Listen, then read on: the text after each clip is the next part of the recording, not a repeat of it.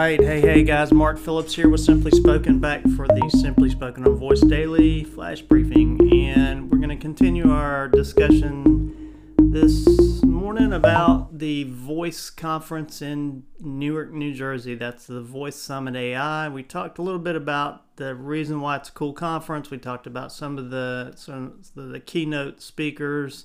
And then now let's just turn our attention to what a wealth of different kind of content they have at the conference. So everything from the 50 plus market opportunity, which the demographics are huge for across the United States as well as other countries.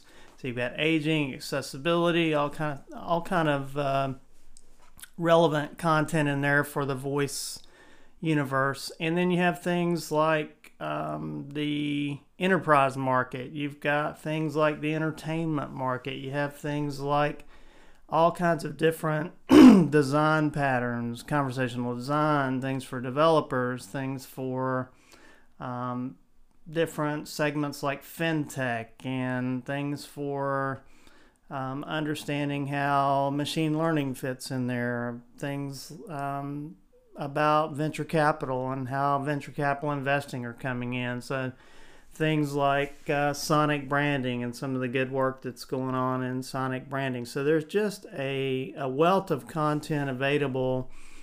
Um, I think the difficulty will be actually just choosing which session to go to when there are conflicts, which there certainly will be among all the good content that's offered. So we've been to an enormous amount of conferences in our careers, and um, it's a it's a really good problem to have when you have so much good content that you just uh, you're a little bit torn about which session you you should go to and you really have to a lot of times split up and make sure you get some coverage on uh, on everything you can so again this is the uh, simply spoken on voice flash briefing please do hop over to the skill store and give us a good review. Helps increase our listenership. Thanks a lot guys